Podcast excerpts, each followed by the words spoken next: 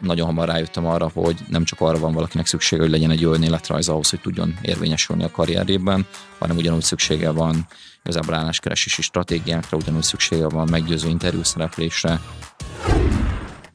A kiválasztási folyamatnak a, a miensége az gyakorlatilag definiálja annak a cégnek a, az értékét. És szerintem ez, ez egy nagyon erős gondolat, és nagyon sok valóságtartalom van benne.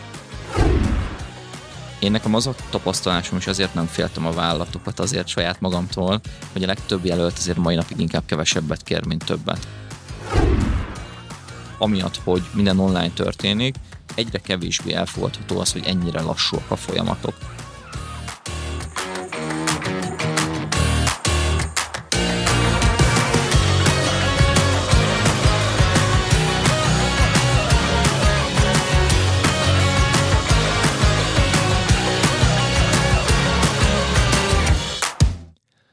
Sziasztok, kedves hallgatók! Illés József vagyok, a Fel vagy véve munkaerőpiaci podcast fröccsnek a házigazdája. Ez a 13-as adásunk, és a mai vendégem Erdősi Gellért, alias CV Shark karriertanácsadó, és szia Gellért! Sziasztok! Kérdezném, hogy babonás vagy-e? Én azt mondanám, hogy inkább nem, de talán bizonyos dolgokban igen. Bizonyos dolgokban igen, hát az a megtisztelő helyzet állt elő, hogy a 13-as adást ezt veled forgatjuk, úgyhogy remélem, hogy nem vagy ilyen szempontból babonás. Ez, ez nem fog problémát jelenteni, az sokkal inkább foglalkoztat régóta, hogy a hotelekben ugye miért nincsen 666-os szoba, ezt mindig szoktam figyelni, hogyha valamilyen nagyobb létesítménybe megyek. Én sem vagyok babonás, de azért a TV távirányítón a hangsávban a 13-ason mindig gyorsan átugrok, nehogy véletlenül ott maradjon a hangerő, de ez még talán nem a babona szintje. Szeretettel köszöntelek, örülök, hogy elfogadtad a meghívásomat. Azért örültem annak, hogy beszélgetni fogunk, mert nagyon gyakran mi a munkaerőpiacot, a jelölteket hajlamosak vagyunk agency szemmel, ügynökségi oldalról vizsgálni, és szerintem neked van egyrészt egy tapasztalatod, egy nagyon klassz kutatásod, amiről fogunk majd beszélni, ami pedig a jelöltek szempontjából e, mutatja meg, hogy ők mit gondolnak, mit éreznek a journey-ben, és milyen elvárásokkal érkeznek az interjúra, e, milyen pozitív vagy akár negatív tapasztalataik vannak, és számomra ez egy nagyon izgalmas aspektus, hiszen e, mi pont a másik oldalt szoktuk nézni, és szeretném is, hogyha majd a, a folyamatnak mindig ezt a két oldalát néznénk, hogy erről mit gondol mondjuk a jelölt, mit gondolsz te ez alapján, illetve mi az, amit mondjuk a, munkáltató, a vállalat, vagy akár egy ügynökség lát eh, arról a szituációról, arról a munkavállalóról, arról a jelöltről. Úgyhogy a beszélgetésünket szerintem ez a kettőség fogja majd uralni. Lesz itt szó employer brandingről természetesen, mint a, a megtartás csodafegyveréről, meg ezekről a jelölti szempontokról, ami, amiről említetted, hogy a kutatásod szó. Viszont mielőtt belevágunk mélyében a témának, arra kérlek, hogy egy pár szabon a hallgatóknak mutasd be magad. Először is köszönöm még egyszer, hogy itt lehetek, nagyon örülök, hogy beszélgetünk. Most, hogy így elmondtad ezt a rövid bevezetőt, az jutott eszembe, hogy két nagyon szubjektív nézőpontot hozunk, amiből talán lesz egy objektív valósága adásnak a végére. Ugye, amit rólam lehet tudni, én vagyok a Civiságnak az alapítója, álláskeresőknek segítek az elhelyezkedésben, illetve karrierben dolgozó szakembereket segítem az előléptetés kiharcolásában, illetve fizetésemelés elérésében, tehát nagyjából így tudnám nagyon röviden leírni a tevékenységemet. Ami még talán fontos, hogy nem csak tanácsadással foglalkozom, foglalkozom, hanem oktatással is. Most már egy, azt mondom, hogy egy ilyen szívisárkos ökoszisztéma épült ki az elmúlt években, tehát gyakorlatilag az egész álláskeresői utat, meg szinte karrierutat lefedem. Egyetlen egy dologgal nem foglalkozom, ami talán ennek része is az a coaching, hogy valaki kitalálja, hogy merre halad. Viszont, hogyha valakinek megvan egy elképzelés, hogy honnan, hol szeretne jutni a karrierjébe, akkor szinte biztos, hogy arra tudok neki megoldást kínálni, hogy hogyan tud A-ból B-be eljutni. Igazából ezért szoktam általában nem coachként, hanem sokkal inkább tanácsadóként és megvalósító szakemberként definiálni magamat. Megnézzük, hogy ez a támogatás, ez a segítség miben tud megnyilvánulni. Kik fordulnak hozzád? Régen, amikor a Civiság indult, akkor az volt a koncepcióm, hogy egy prémium terméket, szolgáltatást szeretnék létrehozni. Azt tanultam régen a közgázon, hogy úgy nem lehet csinálni egy nagy vállalkozást, hogy az ember tömegtermékkel indul, aztán utána lesz prémium szegmense is, mert az annyira nem működik. Úgyhogy ezért az volt a koncepció, hogy csinálok egy prémium szolgáltatást, aztán elkezdem majd ezt skálázni, és egyre több emberhez egy idő után olyan szolgáltásokkal is eljuttatni, mert nem feltétlenül prémium szegmens szolgál. Tehát kezdetben abszolút azt mondtam volna egy pár évvel ezelőtt, hogy közép-felső vezetők, nagyon szenior szakemberek fordulnak hozzám. Ma viszont már amiatt, hogy mindenki számára elérhető áron is vannak szolgáltatásaim, ezt abszolút így nem definiálnám. Így inkább azt mondanám, hogy azok fordulnak hozzám, akikben megvan az a szintű tudatosság, hogy a karrierükbe szeretnének fektetni, és ezáltal saját magukba. Azt mondod, hogy a közép és a felső vezetők volt az első kör, akivel elkezdtél foglalkozni. Azt gondolná az ember, hogy ők saját karrierjüket jól menedzselik, és megvan minden tudásuk ahhoz, hogy akár ezt jól kommunikálják, önazonosak, tudnak önéletrajzot írni, reálisak az igényeikben, kellő magabiztosságra tesznek szert a, a pozíciójukból fakadóan. Mégis úgy látod, hogy elsősorban erre a szegmens előttél, tehát hogy itt volt és van igény? Hú, ez egy nagyon, nagyon komplex kérdés, és rengeteg irányból meg tudom közelíteni. Talán azzal kezdeném, hogy az, hogy valaki egy adott szintre eljut, az általában annak is köszönhető, hogy felismeri, hogy nem tud mindent a legjobban csinálni, és ezáltal ki akar szervezni bizonyos tevékenységeket, amit más gyorsabban, jobban vagy átfogóban tud neki szolgáltatni. Én nagyon gyakran hallom a felsővezető ügyfeleimtől azt a mondatot, hogy elért én nem varrom saját magamnak a ruháimat, nem vágom a saját hajamat, és nem is feltétlenül kertészkedek, és ezért szervezik ki ugye fel, mondjuk az önéletrajzuk megírását nekem, vagy a, vagy a felkészítést az interjúban vonatkozásában, mert nem biztos, hogy megtérül az, hogy ők ezt megtanulják, hogy hogyan kell jól csinálni, hanem egy gyorsabb, készebb megoldást szeretnének a kezükbe venni. De ennek van egy historikus oka, hogy miért velük kezdtem el foglalkozni. Igazából a Civisárk eredetileg egy önéletrajz kivitelező szolgáltatásként indult, tehát gyakorlatilag egyetlen egy tevékenységem volt, önéletrajzot írtam nulláról gyakorlatilag egy szegmensnek, aki itt jelen esetben ugye ez a közép-felső vezető. Pintér Zsoltnak voltál akkor a fiatal kiadása gyakorlatilag. Hát igen, mondhatunk ilyet lehet, igen. Ami szerintem itt még egy izgalmas ilyen megközelítésbeli dolog, hogy nyilván nagyon hamar rájöttem arra, hogy nem csak arra van valakinek szüksége, hogy legyen egy olyan életrajz ahhoz, hogy tudjon érvényesülni a karrierében, hanem ugyanúgy szüksége van igazából álláskeresési stratégiákra, ugyanúgy szüksége van meggyőző interjú szereplésre, és rengeteg más dologra, és gyakorlatilag így folyamatosan évről évre szélesedett a, a szívisárkos szolgáltatási és termékpaletta, meg ami még talán egy ilyen még egy utolsó gondolat ide a kérdésedhez, hogy nekem meggyőződésem az, hogy amikor valaki a csúcsra eljut, az annak köszönhető, hogy felismeri azt, hogy ahhoz, hogy bizonyos területeken tudjon fejlődni, előrelépni, ott mindenképpen be kell hozni egy külső nézőpontot. Van egy podcast adásom, aminek az a címe, hogy azért fizetnek, hogy kellemetlen dolgokat mondjak az arcukba, és ez egyébként nagyon igaz ennél a rétegnél, hogy igazából azért bíznak meg engem, mert senki nincs a környezetükben, aki megmondja nekik a frankót, hogy figyelj, ezt rosszul csinálod, nem tűnsz magabiztos. CEO magabiztos, vagy a magabiztosság hiánya és a CEO-s magányosság, ahol már igazi visszajelzéseket valaki nem kap, és részben szerintem. Így outsourcolja tőled? Részben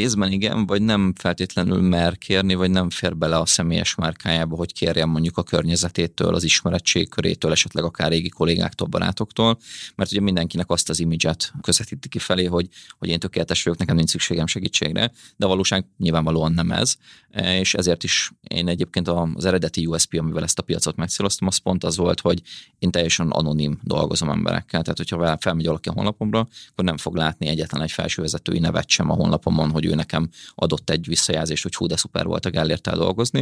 Én azt gondolom, hogy valaki elolvassa a visszajelzéseket, lejön neki, hogy ilyen emberekkel dolgozom, és meggyőződésem volt az, hogy nem kell ezt a marketinges eszközt, hogy egy fényképes, teljes neves visszajelzést rakok ki a honlapomra, felhasználom ahhoz, hogy ez hitelesen működjön. Vannak szakmák, ahol ez a diszkréció kifizetődő.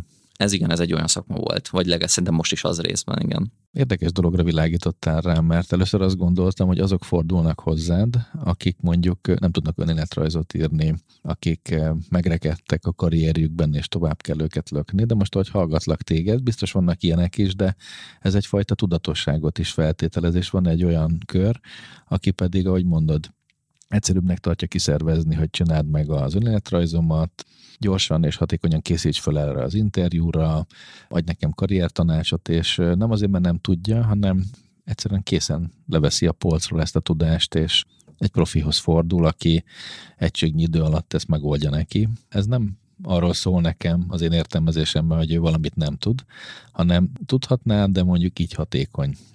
És ez egyfajta tudatosságot is feltételez, jól gondolom? Abszolút, ez szerintem nagyon hasonló ahhoz, most, hogyha hozhatok egy ilyen személyedzős vagy fizioterapeutás analógiát, hogy nyilván egy profi sztárjátékos is bármilyen sportágban rengeteg különálló edzővel dolgozik bizonyos területeken, és ettől nem lesz messzi, kevésbé jó focista, hogy dolgozik csomó edzővel bizonyos skilleken vagy bizonyos területeken, úgyhogy szerintem ez ugyanúgy belefér, mint ahogy eljárnak nyilván felsővezetők, szenior munkavállalók tréningekre, hogy jobban prezentáljanak, jobban legyenek elő, meggyőzőbbek legyenek, jobban értsenek a projektmenedzsmenthez. Itt meg ugye arról beszélünk, hogy jobban értsenek ahhoz, hogy el tudják saját magukat adni, meg saját magukat jobban tudják pozícionálni igazából az álláspiacon. De oda egy gondolat erejéig azért becsatlakoznék, hogy nem csak olyan szituációk vannak, amikor valaki úgy keres meg, hogy ki akarja szervezni, hanem nagyon sokszor ugye van egy ilyen fekete folta az álláspiacon, hogy elkezdek álláskeres, és nem feltétlenül tudom azt, hogy vajon mi a fene történt, miért nem lépek egyről a kettőre, miért nincsenek megkereséseim, miért nem sikerülnek az interjúk. Én általában két darab ilyen nagyon jellemző probléma pontot szoktam azonosítani az álláskeresői útvonalon. Az egyik az az, hogy nem jutok el elég állásinterjúra, másik pedig az, hogy vannak állásinterjúm, de valamiért nem kapok ajánlatot. És ugye én úgy építettem fel igazából az egész révisárkos szolgáltási palettám, hogy ezt a két problémát fedjem le, vagy ugye abba segítsek valakinek, hogy legyen több interjúja, vagy abba, hogy ha már vannak interjúi, de valamiért nincsen abból állásajánlat, azon tudjunk igazából változtatni. Bármennyire is mondod, hogy nem szeretnéd magadat egy coachnak tartani, de valahol mégiscsak egy ilyen life coachhoz is hasonlít ez nekem. Én emlékszem, hogy dolgoztam egy banknál, ahonnan engem kirúgtak, és hát akkor ez nagyon megviselt, de Hát gondoltam, hogy ez egy trauma, de hát álljunk föl belőle. Elkezdtem egy szuper jó önéletrajzot írni, egy csomó helyre elküldtem, és vérig voltam sértve. Emlékszem, hogy egy-két hónap után mi az, hogy senki nem hívott engem be, és akkor nem én értettem ennek az okát, azóta már később megfejtettem. Viszont akkor én egy life coachhoz fordultam, akinek nagyon hálás vagyok, mert ő úgy így irányba rakott. Tehát felismertette velem azt, hogy amit szeretsz, nem biztos, hogy abban vagy feltétlenül a legjobb. Én nagyon szerettem tanácsadóként, projektmenedzserként dolgozni, valamelyik részét jól csináltam, valamelyikben rádöbbentem, hogy közepesen, és ő mondta először, hogy ne egy olyan tanácsadó legyél, aki szeret eladni, és ezt csak így mellékesen csinálod, te egy értékesítő vagy.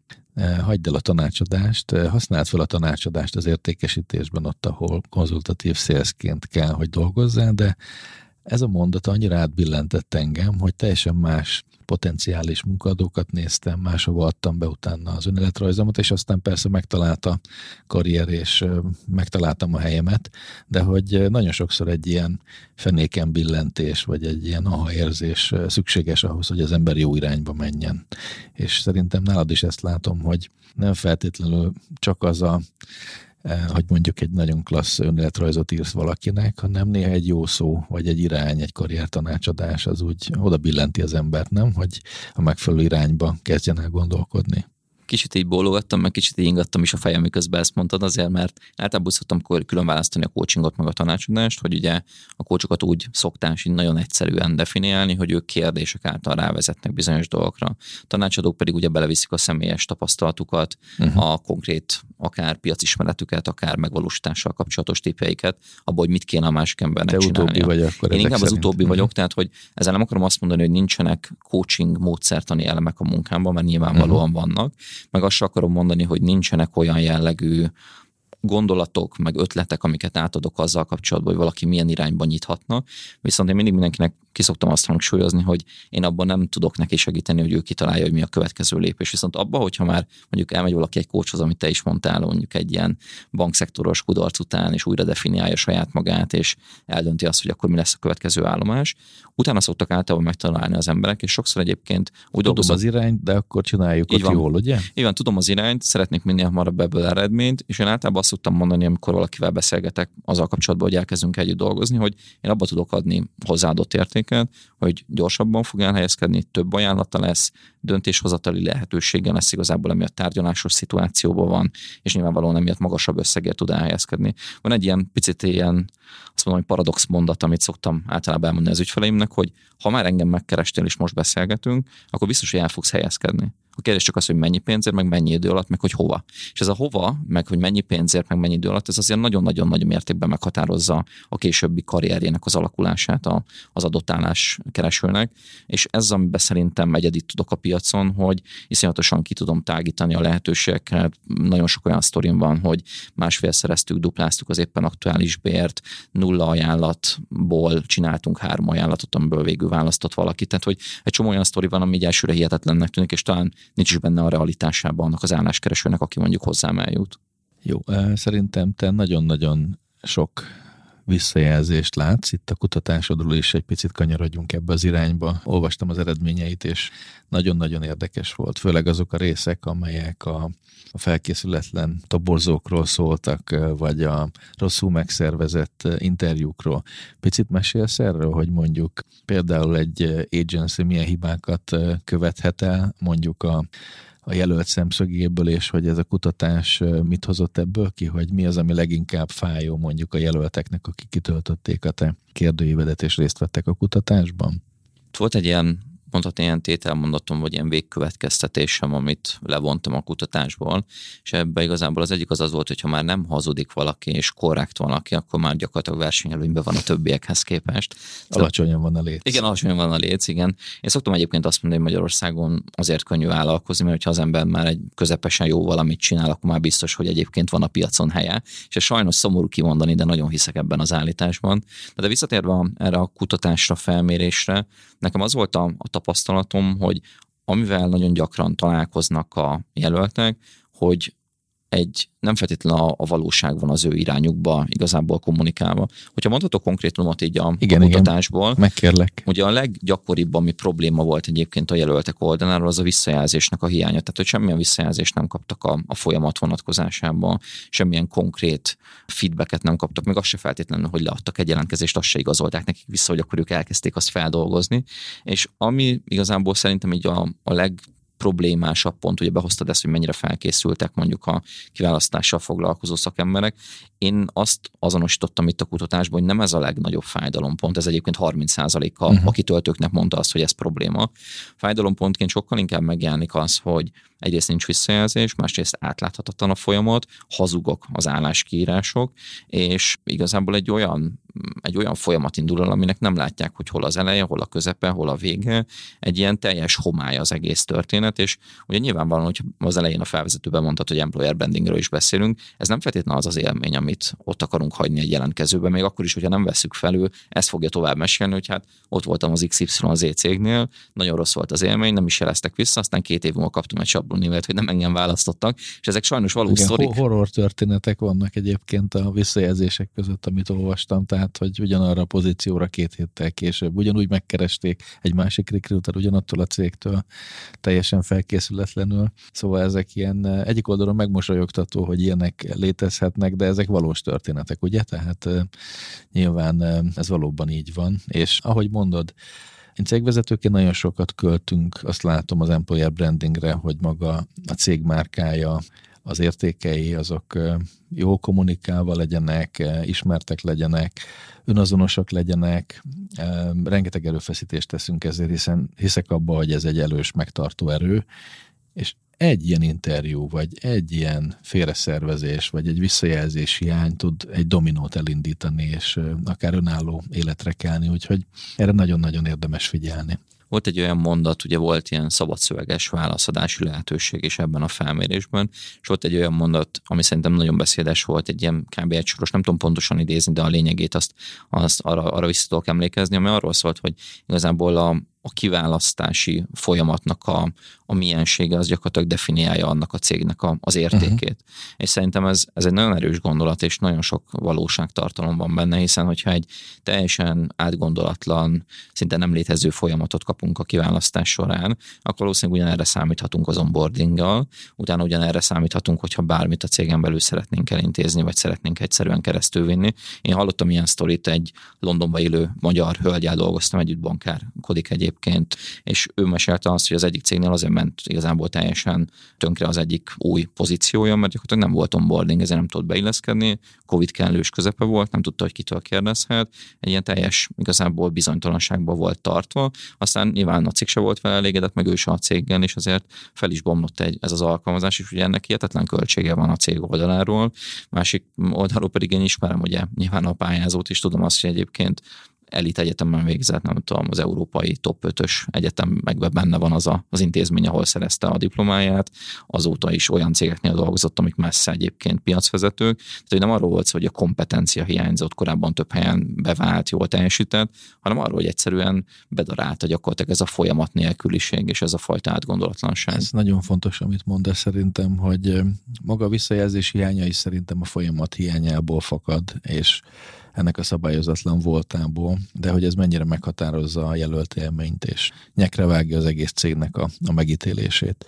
Ami nekem nagyon-nagyon furcsa volt, és ezt nem gondoltam volna, hogy azok a 50 pluszos megbélyegzések, tehát akár élet aging kérdések, és azok a jelöltek, akik például egy szenyorabb korosztályt képviselnek, és az a megalázás, az a az a negatív kommunikáció, az a diszkrimináció, ami őket érte. Én nem gondoltam, hogy ez, ez ennyire jelen van, de akár a, a szexista hozzáállásra mondjuk a, férfi mm, interjúztató mondjuk egy hölgy felé, hölgy interjúztató hölgy felé. Minden verzió előfordult a, a véleményekben, és én nem gondoltam, hogy a, a mai világban egyáltalán ez, ez egy ennyire valós eh, kérdés.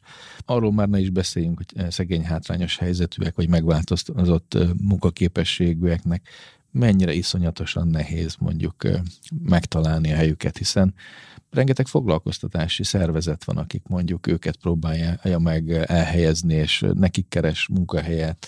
Az állam is támogatja, azt gondolnád, hogy ez a része rendben van. Egy gyötrelem lehet igazából ezeknek az embereknek sokszor állást keresni. Szóval nekem ez a fajta diszkrimináció, ez egy óriási meglepetés volt, megmondom őszintén, hogy ez ilyen élesen előjött a, a különböző visszajelzésekből. Ez mennyire reprezentatív volt ez a felmérés, mennyire lehet ezt mondjuk általános problémának kezelni? Neked mik a tapasztalataid ezzel kapcsolatban? Először a tényeket ismertetném, tehát amikor ez a felmérés igazából azt mondom, hogy kiértékelése került a részemről, akkor abban az időpillanatban 224 ember töltötte ki. Egy kitöltő nagyjából 10 percet foglalkozott a kérdőjével, tehát hogy azért eléggé sokat investáltak uh-huh. a kitöltők abba, hogy egy reális képet az adjanak. Az egyébként egy, egy kérdőívnél nagyon soknak számít. Úgy tűnik, komolyan vették. Igen, nagyon-nagyon rátapinottam egy olyan kérdésre, amivel senki nem fog foglalkozott, volt olyan, aki e-mailben írt levelet egy ilyen nagyjából Wordben mondjuk egy ilyen kettő-négy oldal nyelvvel csak ebbe a témába, hogy ő ezt élte meg felsővezetőként ezek a tapasztalatok, úgyhogy tényleg nagyon foglalkoztatta az embereket. Viszont nem tekinteném reprezentatívnak, rá inkább azért, mert egyrészt a mintavételnek a mértéke sem uh-huh. feltétlenül mondatná ezt velem, másrészt pedig uh, nyilván egy olyan szubjektív uh, mintavételezés történt, hogy az én, az én közönségem, az e-mail feliratkozóim, a LinkedIn-es kapcsolataimhoz került szerintem elsősorban ez a kérdőív. Nyilván ez is egyfajta tipizálással leírható, hogy mondjuk a te követőid milyen szegmensbe tartoznak, és nyilván ez az ő véleményüket tükrözte. Ami talán fontos, hogy a kitöltőknek több mint 60%-a az olyan álláskereső volt, aki vagy most álláskereső aktuálisan, vagy az elmúlt 12 hónapban állást keresett, és aki pedig a mondjuk maradék, azt mondom, hogy 40% annak körülbelül a fele volt olyan, aki egyébként az elmúlt egy-két évben aktív álláskereső volt. Tehát ilyen szempontból szerintem ez egy eléggé éles kép a, a piacról. Én megmerném azt kockáztatni, hogy egy reprezentatív hasonló felmérés is nagy, nagyjából ilyen eredményeket hozna.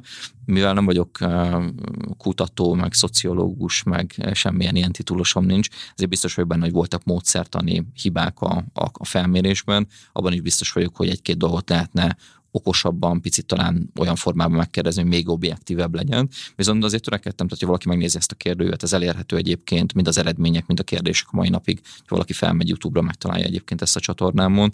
Tehát, hogy látni lehet azt a kérdéseken, hogy igazából itt nincs a részemről semmiféle részrehajlás, próbáltam. Igen, lehet, hogy nem volt reprezentatív, viszont mi, amikor a saját jelölti körünkben ugyanezt megkérdeztük. Ugye mi csinálunk minden egyes interjú után egy visszajelzőkört online formában, és ezeknek a tapasztalatait összesítjük. Az, hogy mi a fontos a jelöltek számára, a visszajelzés megléte vagy hiánya pozitív vagy negatív értelemben. Nálad is ez volt a lista élén, tehát ezt gondolom nem véletlen azért, hogy ezt a jelöltek ennyire kihangsúlyozzák, hiszen az ő lelkiállapotukba belehelyezkedve valószínűleg, ha már eljönnek, vagy online bekapcsolódnak, elmondják, keresnek, vágynak valamire, szeretnének egy pozíciót betölteni, akkor nyilvánvalóan az, hogy ezzel mi, lesz, mi történik az interjút követően, jól sikerült, rosszul sikerült, változtassanak egy következő interjúnál, vagy nem. Ezek fontos információk az ő számukra, úgyhogy azt gondolom, hogy mindegy, hogy reprezentatív vagy nem, nagyon-nagyon értékes, és ezt ajánlom mindenkinek, hogy nézze meg ezt a kutatási eredményt, sokat lehet belőle tanulni, főleg toborzóknak egyébként érdemes megnézni. Én biztos, hogy a saját toborzóimnak ezt meg fogom majd osztani, illetve van egy YouTube videód erről, ugye, ami erről szól, tehát azt meg tudom majd velük akkor Igen, ezt be tudjuk rakni a show notes-ba, és akkor... Na, az szuper, mert így akkor legalább a kedves kollégákat is arra ösztönzöm, hogy hallgassák meg az adásunkat. Oda kanyarodjunk, megütötte a fülemet, hogy te az ügyfeleidnek segítesz például olyan technikákkal, amivel jobb bért tudnak maguknak kialkudni. Ugye ennek a másik oldala, amikor a mi toborzóink keresnek jó jelölteket, akkor ugye az ügyfeleink megadnak egy bérsávot, mondjuk egy munkaerőközvetítésben, és olyan jelölteket keresünk, akik abban a bérsáv, abba a bérsávba beleférnek. És egy csomószor látjuk azt, hogy leinterjúzzuk szakmailag a jelöltet, és az, amit ő jövedelem elvárásként megfogalmaz, meg amit szakmailag tud, ez nincs pariba a kettő egymással, és ha most így belegondolok, hogy még egy ilyen ember, akinek van egy kis turpissága abban, hogy följebb tupírozza a bérigényét, találkozik veled, és még jobban megtáltosodik, úristen, mi lesz ebből? Tehát te egyébként mm, nézed azt, hogy ő konkrétan az ő szakmai profilja és szenyoritás alapján mi lenne a reális jövedelemigénye, vagy pedig ez nem is szempont nálad, hanem egész egyszerűen technikákat adsz át, amivel ügyesebben tud alkudni. Én azt gondolom, hogy bértárgyásról nem lehet úgy beszélni, hogyha valaki nincs egy reális képpel azzal kapcsolatban, hogy, hogy ő mennyit ér a piacon éppen mhm. aktuálisan. Uh-huh. Tehát ez nálad is szempont akkor? Hát én azt mondom, hogy én direktben nem szoktam valakinek megmondani, hogy szerintem mennyit kér. Én el szoktam mondani, hogy a piacon jelenleg ebbe az adott állásba, ebbe az iparágba mennyit lehet elérni. Viszont azért mindig elhangzik a részemről az a mondat is, hogy az, hogy ennyit lehet elérni, ez nem jelenti azt, hogy nem lehet többet, meg nem jelenti azt, hogy, hogy feltétlenül ebbe kéne egy maximalizálni az elképzeléseket én nekem az a tapasztalásom, és azért nem féltem a vállalatokat azért saját magamtól, hogy a legtöbb jelölt azért mai napig inkább kevesebbet kér, mint többet. Tehát nagyon sokszor van az Biztosabban a... akarja azt az állást? Így akarja bebiztosítani? Mindenki nagyon, nagyon bátor, amikor egy baráti beszélgetésben ki kell mondani azt, hogy mennyit szeretne keresni, de amikor azért már tétre megy a játék, és bentül egy stresszes, kiélezett interjú helyzetbe, ahol túl van két-három körön, szeretné már ezt az egészet letudni, szeretné elengedni ezt az egész folyamatot, akkor hajlandó abba belemenni, hogy hát jó fej a főnök, jók a juttatások, fújt végre jól érzem magam, megérkeztem, és mondjuk az eredeti elképzelés mínusz 10, mínusz 20 százalékra is igent fog mondani. És Beleszeret abba a környezetbe. És ezt egyetlen ők is használják nyilván a, a tapasztalt tárgyalók, akik ugye napi szinten uh-huh. tárgyalnak bérről, szemben az álláskeresővel. És ugye én ezt a meccset ezt nem az álláskeresőknek az irányába teszem egy ilyen pozitív értelemben lejtős pályával, hanem pont, hogy így kiegyenlítem a tudásszinteket. Azzal azt akarom mondani, hogy nyilván elérjük azt, hogy ők is ezt a rutint még az interjút megelőzően megszerezzék, és ne azon kapják magukat az első munkanapukon, hogy basszus, a mellettem ülő 30%-kal többet keres, vagy basszus, amit mondtam, arra azonnal azt mondták, hogy oké, okay, cson nélkül megadják, mert akkor ugye rögtön tudjuk, hogy benhagytunk rengeteg pénzt. És ugye én azt szoktam mindenkinek mindig mondani ezzel kapcsolatban, hogyha csak 10 forинtot valaki bent hagy, úgymond, akkor az már rögtön azért, bár úgy is nézzük egy ilyen drágább okos eszköznek az ára, hogyha 50 százat, akkor pedig ugye már ilyen közel milliós vagy milliós tételekről beszélünk, abból pedig már el lehet menni nyaralni, nem tudom, lehet venni egy jobb használt autót, tehát hogy ezeket azért érdemes átgondolni, hogy, hogy itt nem babra megy a játék, és amit kérdezte, hogy technikákat adok át, igen, átadok technikákat is, tehát van egy csomó olyan meggyőzés technikai, befolyásolás technikai eszköz, amivel el lehet azt érni, hogy a másik fél azt érezze, hogy hoppá, lehet, hogy mégis meg kéne adni ezt a jelöltnek. Vannak úgymond olyan olyan, nem tudom, hogy belemehetünk-e konkrétum, vagy menjünk hát, bele konkrétumokba. Egyszerűen kitaláltad a gondolatomat. A hallgatók kedvéért, hogyha egy olyan trükköt említenél, amit meg szoktál tanítani az ügyfeleidnek, amivel ügyesebben tudnak alkudni, akkor azt gondolom, hogy a hallgatóink számára is ez egy jó kis muníció lehet. Nyilván nem kezd összeset elárulni, de akkor legyünk konkrétak, hogyha kérhetem. Mondok szerintem egy kettőt, hármat, akár négyet is nagyon gyorsan. Szuper, aztán, nagyon szerintem jó. talán abból itt többet ki lehet venni. Az első, amit át szoktam mindig mindenkinek adni, mint tipp, az az, hogy intervallumot érdemes meg meghatározni. Rengeteg egyetemi tanulmány volt arra vonatkozólag, hogy aki intervallumot határoz meg, jellemzően magasabb, magasabb összegért tud elhelyezkedni. Ennek sok oka van, most a részletekben nem megyek bele, de hogyha valaki be egy olyan dilemma van, hogy konkrét összeget mondjon, vagy intervallumot, akkor inkább intervallumot érdemes. Egyrészt azért, mert később nagyobb a mozgástér, másrészt azért, mert úgy talán egy picit bátrabb összeget is meg tud fogalmazni. A másik, ami ilyen, ilyen konkrét tipp az az, hogy érdemes egy nagyon konkrét számot meghatározni. Tehát nem azt mondani, hogy szeretnék mondjuk bruttó 1 millió forintot keresni, hanem azt mondani, hogy szeretnék mondjuk 1 millió 50 ezeret vagy 1 millió 75 ezer forintot keresni. Mert abban az esetben, hogyha valaki egy konkrét számot mond, akkor sokkal nagyobb hitelességet, átgondoltságot fog feltételezni a másik fél. Ezért azt fogja gondolni, hogy mögött egy kalkuláció van, mm. azt fogja gondolni, hogy ebből már kevesebbet hajlandó engedni az, aki ezt az Jobban összeget... végig gondolta. Így van. Tehát ugye van az a kutatás, megint mondjuk azt, hogy egy 10 millió forintos értékről beszélünk, van az a kutatás, hogyha kirakunk 10 millió forintért mondjuk egy autót eladósorba, meg kirakunk egyet 9 millió 875 ezer forintért, akkor a 9 millió 875 ezeres kezdőárral többért fogjuk eladni, mint a 10 milliósért, azért mert abból kevesebbet fognak alkudni, mert azt gondolják, hogy hoppá, ez nagyon át van gondolva, és ugyanerről van itt is szó, hogy azt fogja gondolni még egy szenior egyébként, azt mondom, hogy kiválasztással foglalkozó szakember is, hogy hoppá mögött tudja, hogy van egy kalkuláció, ezt ő átgondolta. Visszatérve az intervallumhoz, meg ide, mert ez a kettő összefügg azért, tehát intervallumnál is nyilvánvalóan ez úgy néz ki, hogy mondjuk 975 ezer és 1 millió 35 ezer forint között szeretnénk keresni, vagy 1 millió 135 ezer forint között. Mert ez egy olyan intervallum lesz, ami a szokatlan. Ugye általában azt mondják többen, hogy 900 ezer, 1 millió forint, másfél millió forint. Viszont abban a pillanatban, amikor kapnak egy ilyen szokatlan összeget, ebből kevesebb lesz a százalékba vett alkú, és ezért is történik az, hogy az intervallum meg a konkrét összeg meghatározása esetén ugye hamarabb tud elhelyezkedni valaki. Másik, ami egy nagyon gyakori tipp, amit szoktam javasolni, bár ez csak nem, nem konkrétan a bértárgyáshoz, inkább azt megelőző időszakhoz kapcsolódik, ez pedig az, hogy érdemes azt sejtetni, hogy van egy olyan tárgyalásos alternatívánk, ami miatt mi nem feltétlenül vagyunk ráutalva arra, hogy el kell fogadnunk ezt az összeget. Ez nagyon-nagyon nagy mértékben meg tudja sürgetni a kiválasztásnak a folyamatát, hiszen hirtelen a cégnek vagy az ügynökségnek is nagyon sürgős lesz, hogy ajánlatot tegyen le az asztalra, mert azzal van lesz a fejében, hogy úristen, ez a jelölt lehet, hogy el fog helyezkedni egy-két napon belül héten belül.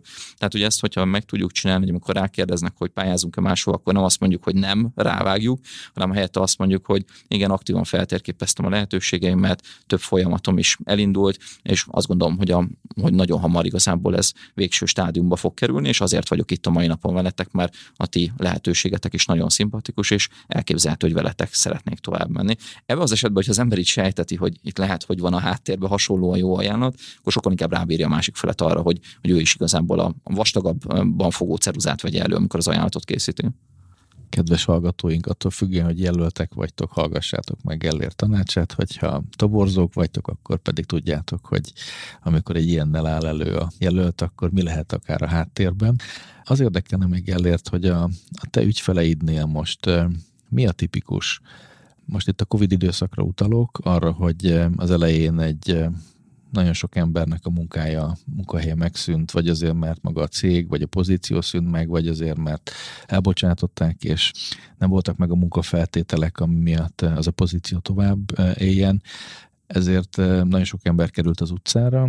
Egyébként tipikusan ez a 20-20 nyara például szerintem erről szólt, és ez nem csak a munkavállalókra, ez a toborzókra is egyébként igaz volt.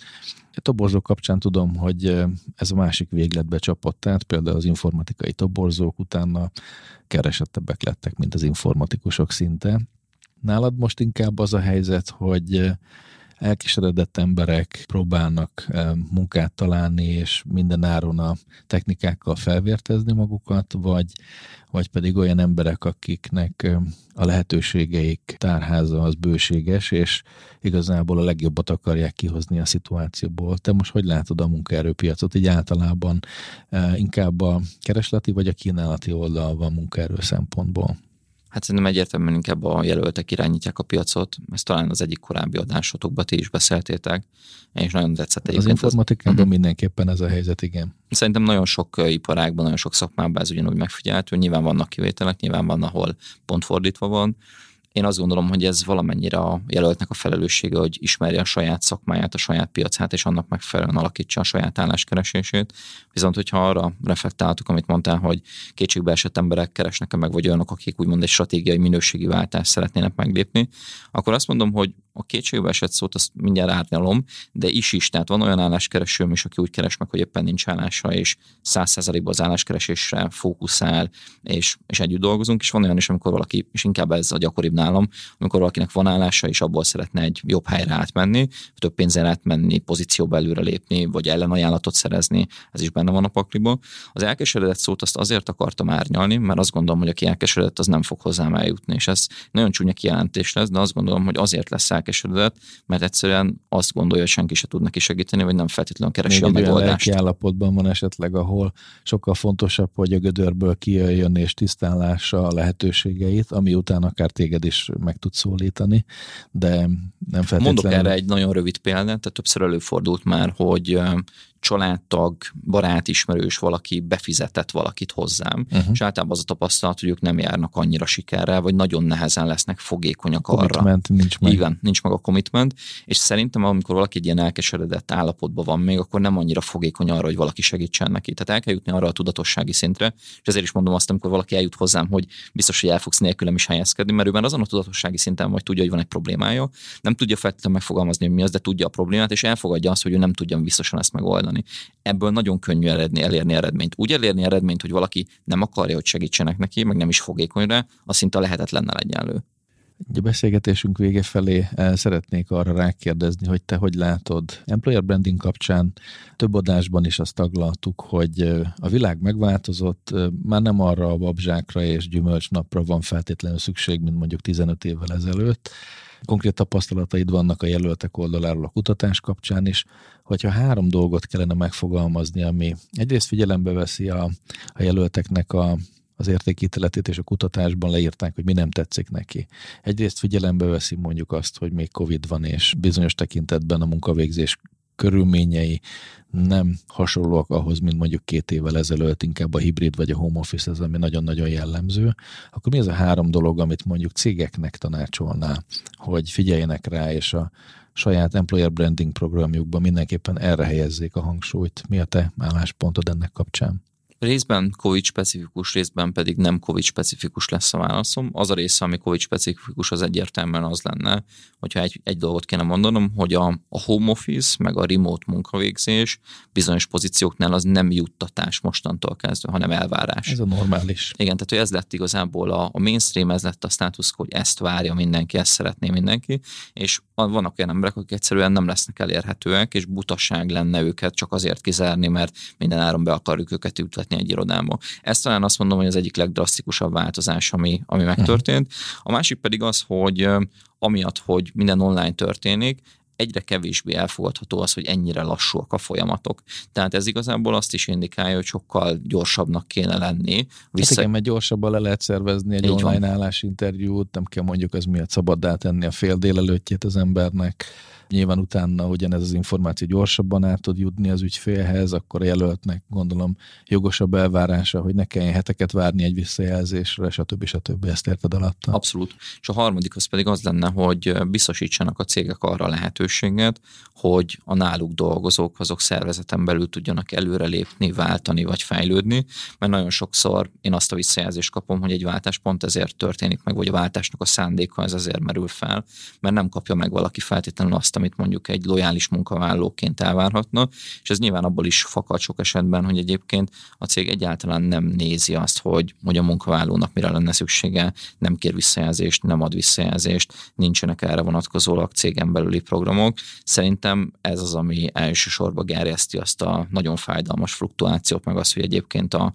úgymond ez az egész egyre költségesebbé válik a, a cégek szempontjából, és szerintem aki erre figyel, az egyrészt sokkal több embert meg tud tartani, ott tudja tartani azt, akit már egyszer felvett. Ráadásul még ennél is fontosabb, hogy nem piacról kell felvenni éppen aktuálisan piaci bérrel. Szerintem nagyon sok ember baromira örülne annak, hogyha még nem is feltétlenül piaci szintet keresne, de amiatt, hogy lojális kapna emelést. Ugye egy trendként megfigyelhető az a magyar munkaerőpiacon, meg nemzetközi szinten is, hogy általában a lojalitást a multinacionális cégek egyáltalán nem értékelik, sőt, szinte büntetik a munkavállalót azért, mert lojális. Tehát, hogy azt szerintem nem állapot, az nem működőképes, és egyre kevésbé fogják ezt az emberek tolerálni, főleg így, hogy a váltás egyre könnyebbé válik a jelölt, vezetett munkaerőpiacon, hogy nem kapnak emeléseket, míg az inflációt se követi igazából a bérük. Pont pár napja beszélgettem a stratégiai tanácsadóval, szenior szinten millió körüli vagy fölötti fizetés, és ő mondta azt, hogy hát két éve többet keresett, mint most. Tehát, hogy ez nem fér bele. Tehát, hogy ez lesz az, amikor azt fogja mondani valaki, hogy oké, okay, mostantól nem dolgozok olyan keményen, hogy elkezdek váltani, és szerintem ez egy, ez egy nagyon nagy veszély, és erre az a megoldás, hogy emelni kell a fizetést. Nyilvánvalóan én ezen nem akarom azt mondani, hogy fel kell emelni piaci szintig, mert akkor mindenki azt mondja, hogy rögtön bérfeszültség lesz, akkor mindenkinek emelni kell. Csak azt kell felismerni, hogyha egyszerűen iszonyatosan jó lehetőségek vannak a piacon, és ilyen 40%-nyi különbségek vannak a mostani bérhez. Akkor ne vegyük általánosnak, hogy a régi munkatárs maradni fog csak azért, mert feltétlenül bízunk az ő lojalitásában, el fog menni, hogyha nem kap egy bizonyos emelést. Nyilván az emberek rettegnek a változástól, és mindig az állandóságot keresik, tehát hogy erre nagyon erőteljesen játszanak is a cégek, de azt gondolom, hogy ezt nem lehet a végletekig csinálni. Tehát amikor valaki elmegy egy baráti sörözésre, és kiderül, hogy azok, akik váltottak, azok így ég és föld szintjén elmentek bérekbe hozzá képest, és azt látja, hogy ő neki meg nem fejlődött a bér az elmúlt években, akkor ezért fog érezni egy erős motivációt, hogy miért vagyok még itt, hogyha igazából az elmúlt három évben nem emelték a fizetésemet. Nyilvánvalóan, hogyha valaki velem dolgozik, akkor emelik a fizetését, mert pont ezen dolgozunk, hogy nagyon, azt mondom, hogy nagyon átgondolt stratégiával ezt tegye meg és kérjen. Azért itt a munkavállaló is nagyon sokszor ludas, hiszen ugye azt ismerjük, hogy nincsen olyan nap, amikor egyik nap bejön a főnök hozzá, nem tudom, a dupla latténkat lerakja az asztalra, és oda rakja a papírt, hogy kérlek írd le a kétszeres fizetését. Tehát ez sose fog eljönni ez a nap. Igazából az történik, hogy nem kérnek a munkavállalók, csak saját magukat emészték, fortyognak, aztán egyszer csak ez robban is elmennek máshova dolgozni. És erre mondtam azt, hogy szerintem, hogyha lenne egy folyamatos beszélgetés, karriertervezés, karrierpálya cégeken belül, hogy hova mehet át, mibe tud fejlődni, hogy fog fejlődni a bére, mire számíthat, itt is ez a kiszámíthatóság, transzparencia meg lenne, akkor szerintem sokkal több embert meg lehetne tartani, és sokkal olcsóbban, mint egyébként, hogyha kívülről kéne ugyanezeket a szakembereket behozni. Köszönöm szépen, Gellért, hogy ezekről tudtunk beszélgetni. Remélem, hogy a hallgatóink közül a munkaadók meghallgatták ezeket az arany gondolatokat, mert szerintem sokkal könnyebb a meglévő munkaerőt megtartva tovább vinni a céget, mint azzal szembesülni, hogy elhibáztam valamit, és utána piacról kell extra áron toborozni. Én biztos, hogy a saját toborzóinknak fogom majd javasolni, hogy hallgassák meg a te podcast adásodat, a szívésárkot, mert azt gondolom, hogy ki kell, hogy képződjünk azokból a technikákból, amivel te készíted fel a jelölteket, és nyilvánvalóan itt most nem akarom elviccelni. Azt gondolom, Egy hogy... Egy dobjak ide be, hogyha megengeded még. Persze, parancsolj. Csak azért, mert pont pár napja, vagy pár hete volt most már talán az egyik felsővezető ügyfelem írt rám Facebookon, hogy Gellért tetten értem az egyik ügyfeledet, aki a általa tanított interjús bemutatkozási stratégiát használta, de hát annyira jó volt, hogy végül felvettem, úgyhogy egyébként ez tud működni, tehát nem feltétlenül gáz, hogyha valaki lebukik. Abszolút, abszolút. Úgyhogy köszönöm szépen még egyszer, hogy köszönöm itt voltál. Köszönöm szépen a hallgatóinknak, hogy velünk tartottak, és hallgassátok továbbra is a Fel vagy Véve podcastet. Jövünk a következő adásokkal. Ha van ötletetek, hogy milyen témákat szeretnétek hallani, akkor írjatok nekünk a fel vagy véve kukac idbc.hu-ra. Köszi szépen, sziasztok! Köszönöm, sziasztok, és iratkozzatok fel minden csatornán.